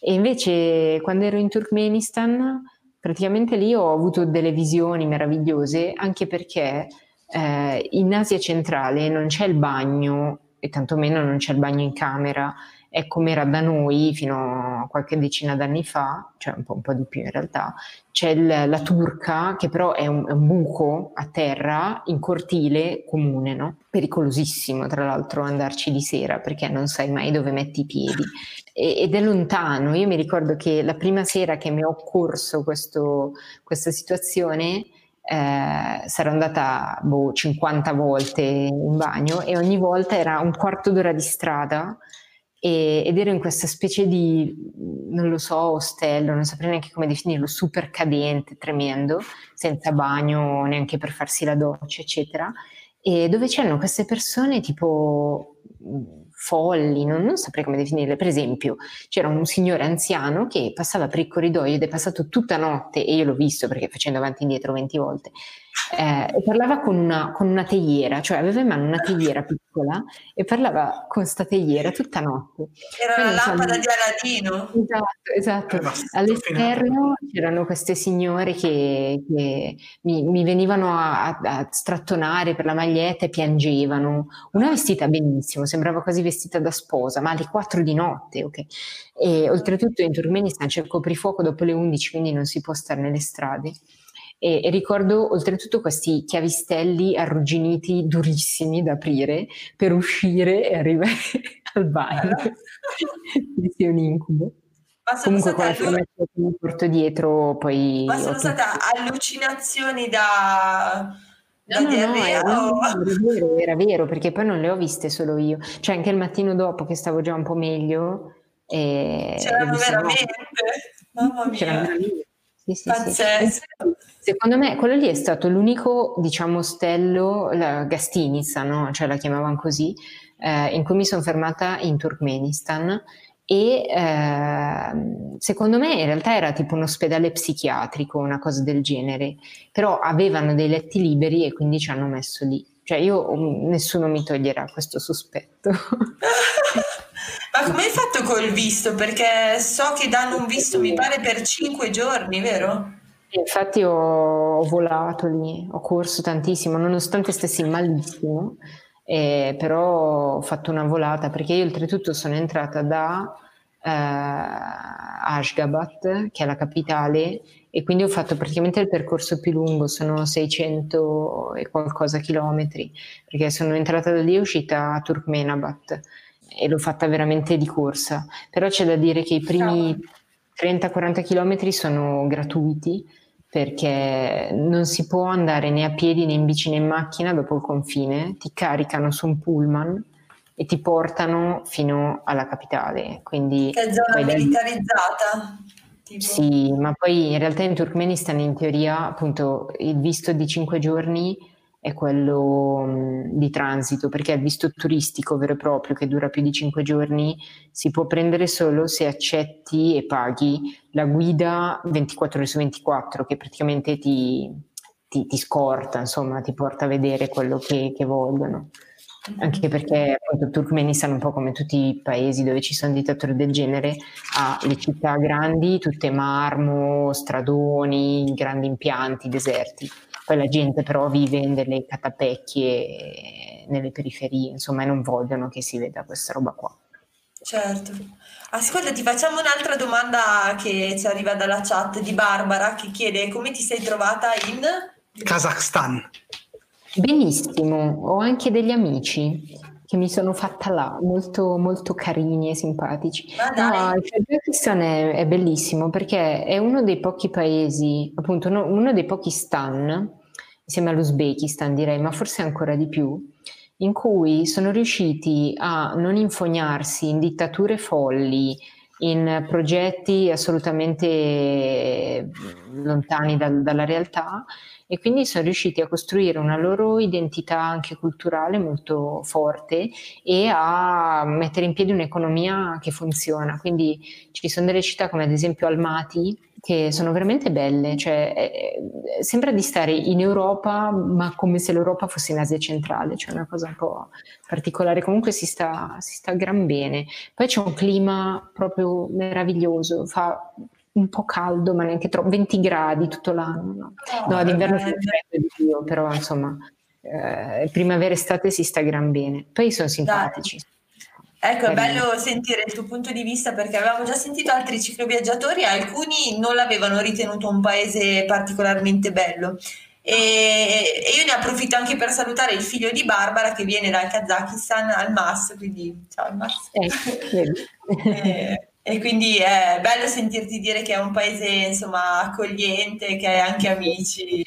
Assolutamente, sì, sì. Siamo rimasti in contatto sui social ovviamente con l'idea Dai. di future, future, futuri Incontri. viaggi.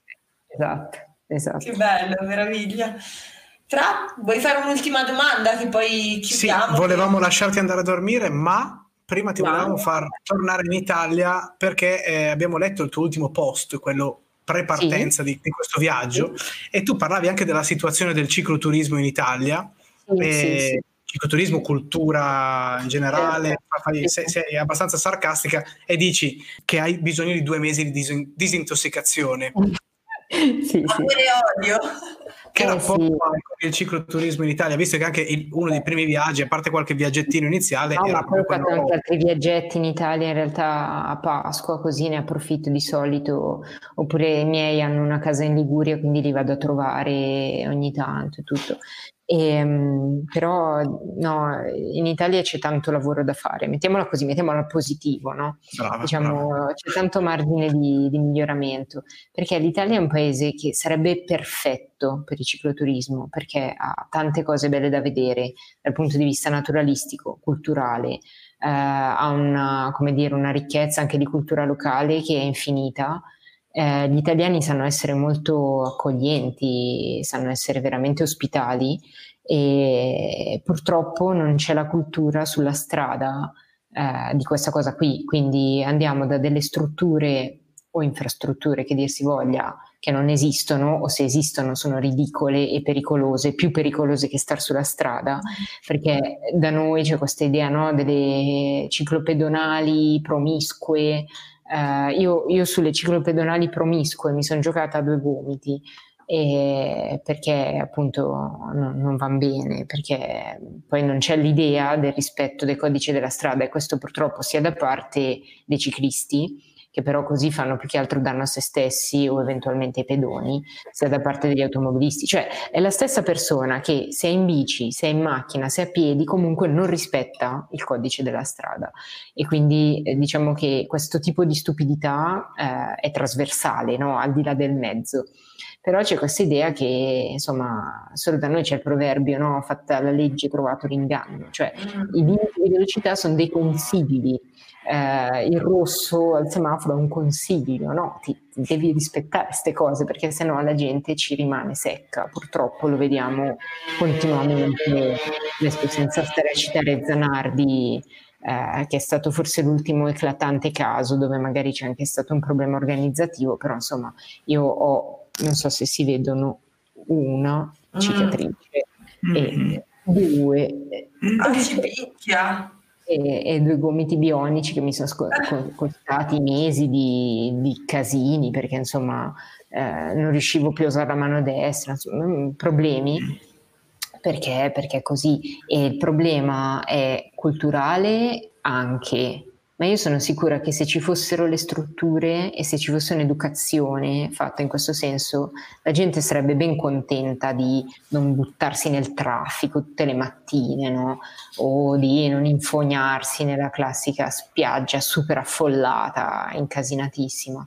Il problema è a monte, è politico che non fornisce delle strutture adeguate e quindi giustamente quando io dico, non so, che vado al lavoro o andavo all'università in bicicletta a Milano alle 8 del mattino lunedì, mi dicevano ma tu sei matta perché ti tirano sotto ed è vero, nel senso che eh, io eh, sono entrata in tante grandi città, io non, non ho paura del, del traffico, no?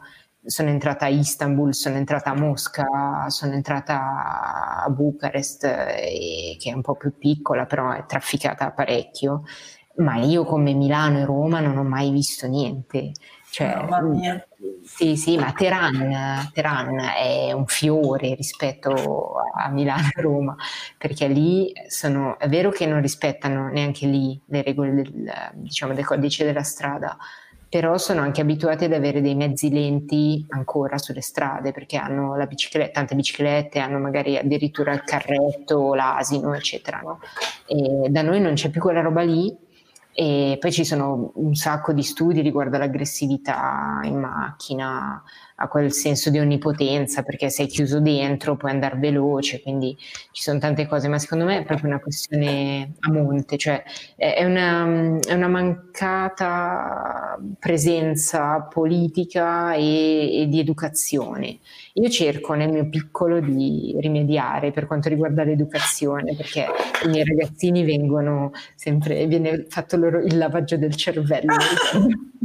Latino, greco e cicloturismo, sì. Esatto, esatto. Cultura della mobilità sostenibile, sì. sì, sì. Poi il cambiamento, però... il cambiamento, necessita un sacco di anni, però persone come te sono sicuramente di stimolo per le generazioni future, non solo a, a studiare, imparare, ad, ad appassionarsi magari alla letteratura, ma anche a a, a, volere, a desiderare magari fortemente una città o un luogo più a portata d'uomo, più a ritmo umano. Eh, diciamo che ci si prova ed è un po' penso l'intento nostro di tutti noi che facciamo parte di questa grande famiglia che, che comprende la persona che magari ha deciso di non andare più al lavoro a fare la spesa in auto ma di andarci in bici. Uh, comprende chi fa i cicloviaggi, comprende chi semplicemente preferisce prendere la sua biciclettona per farsi un giro piuttosto che infilarsi in un centro commerciale e quindi diciamo è una famiglia ampia e per fortuna si sta ingrandendo, io lo, sì. la percepisco questa cosa qua. Purtroppo appunto ci sono ancora come dire, dei freni piuttosto grossi dal punto di vista proprio culturale, ma, ma, non perché la gente non voglia, perché la gente non è educata a quello e ha paura a farlo perché manca le certo. Strutture. Speriamo dai che piano piano ci si orienti nella direzione Io penso, giusta. Penso di sì, sono fiduciosa in questo. Grande. Rita, prima di augurarti un buon proseguimento di viaggio e lasciarti anche riposare, che domani si riparte in sella dalla Svizzera certo. verso Capo Nord, un'ultima domanda. Eh, Alessandro chiede con quale bici effettui i tuoi viaggi. Noi sappiamo che l'hai cambiata da poco, la famosa signora Felicità. No, la signora è diventata. Ah, la, la signora la signorina Felicita. Sì, io non ho mai avuto tantissime bici perché perché sì, perché poi si crea un legame anche affettivo. Però allora la, primi, i primissimi viaggi li ho fatti con un cancello, come tutti credono. E poi il cancello è stato pensionato abbastanza in fretta perché era in, impossibile, era anche pericoloso. E ho comprato una mountain bike, una specialized uh, Sworks, insomma una roba, perché pensavo di volermi dedicare alla mountain bike, cioè mi ero iscritta a una squadra di mountain bike, e ho fatto quello. Poi mi sono sfasciata in maniera plurima, quindi ho, ho deciso che la mountain bike l'avrei abbandonata, e, però ho tenuto quella bici per fare i viaggi, anche se poi con l'esperienza ho visto un po' di cose che non andavano bene, per esempio i freni a disco idraulici che ti lasciano a piedi, che è un, un piacere e se sei in certi posti a piedi rimani eh, tipo in Kirghizistan sul passo 3300 metri, il mattino dopo c'è la discesa e per frenare e invece te la fai mettendo giù i piedi e bucando le scarpe e è una storia vera. E, ehm, e altre cose di questo genere quindi l'anno scorso prima di partire per gli Stati Uniti eh, ne ho fatta fare una praticamente non dico su misura perché il telaio il telaio è quello di una gravel, di fatto, però non è una gravel, cioè se uno la vede dice cos'è sta roba? È la signorina Felicita, è la mia bici, perché è fatta proprio con tutte le cose che volevo io, la, la barra del manubrio dritta perché con il drop non mi trovo, eh, le ruote da 26 che almeno trovo i ricambi in tutto il mondo tranquillamente, nulla in carbonio, tutto in alluminio, eh, con i portaborracce come volevo io, e portapacchi davanti e dietro, eh, un, un, cambio, come dico io, insomma i freni a disco ma meccanici mm. eh, che so riparare io stessa. Tutte certezze, sì sì sì. Esatto, sì. Tutte, è, è, proprio una cosa, è un carro armato quella roba lì, cioè, non, capito? cioè serve l'anticarro per romperla. Grande. Mitica. Niente, Rita, grazie di cuore per tutto il tuo tempo, per tutte le tue bellissime avventure. Ragazzi, se non avete preso nota, ci sono i libri di Rita fighissimi, una bici per cammello. E ciao mamma, vado in bici a Mosca. E mm, noi ti salutiamo, ti auguriamo veramente buon viaggio, seguiremo il tuo viaggio verso l'estremo nord.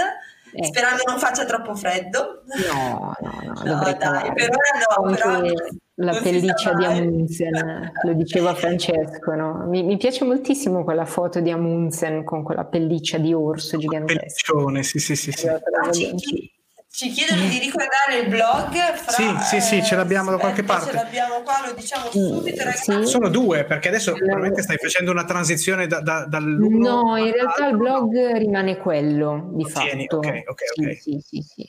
Allora ragazzi è volpeapedali.com wixsite.com slash Rita Sozzi. Il blog volpepedali.blogspot.com li mettiamo esatto. entrambi comunque come primo commento sia del video di YouTube che del video di Facebook. Sì, per recuperare.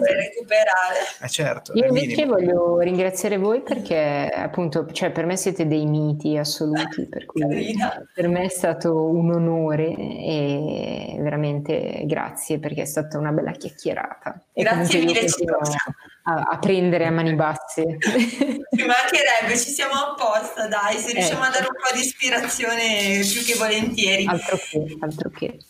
Allora ancora buon viaggio, salutiamo grazie tutti, grazie per aver partecipato alla diretta e ci vediamo domenica prossima alle 21 per parlare sempre della bici che è donna e eh, saremo con Laura Ceccon per parlare, credo, soprattutto di bikepacking esatto. al femminile. Bikepacking al femminile. Grazie Rita. Ciao a tutti, ciao Rita. Ciao, ciao, ciao, ciao, continuazione. Grazie, grazie, grazie, buona serata. Un bacione, ciao ciao.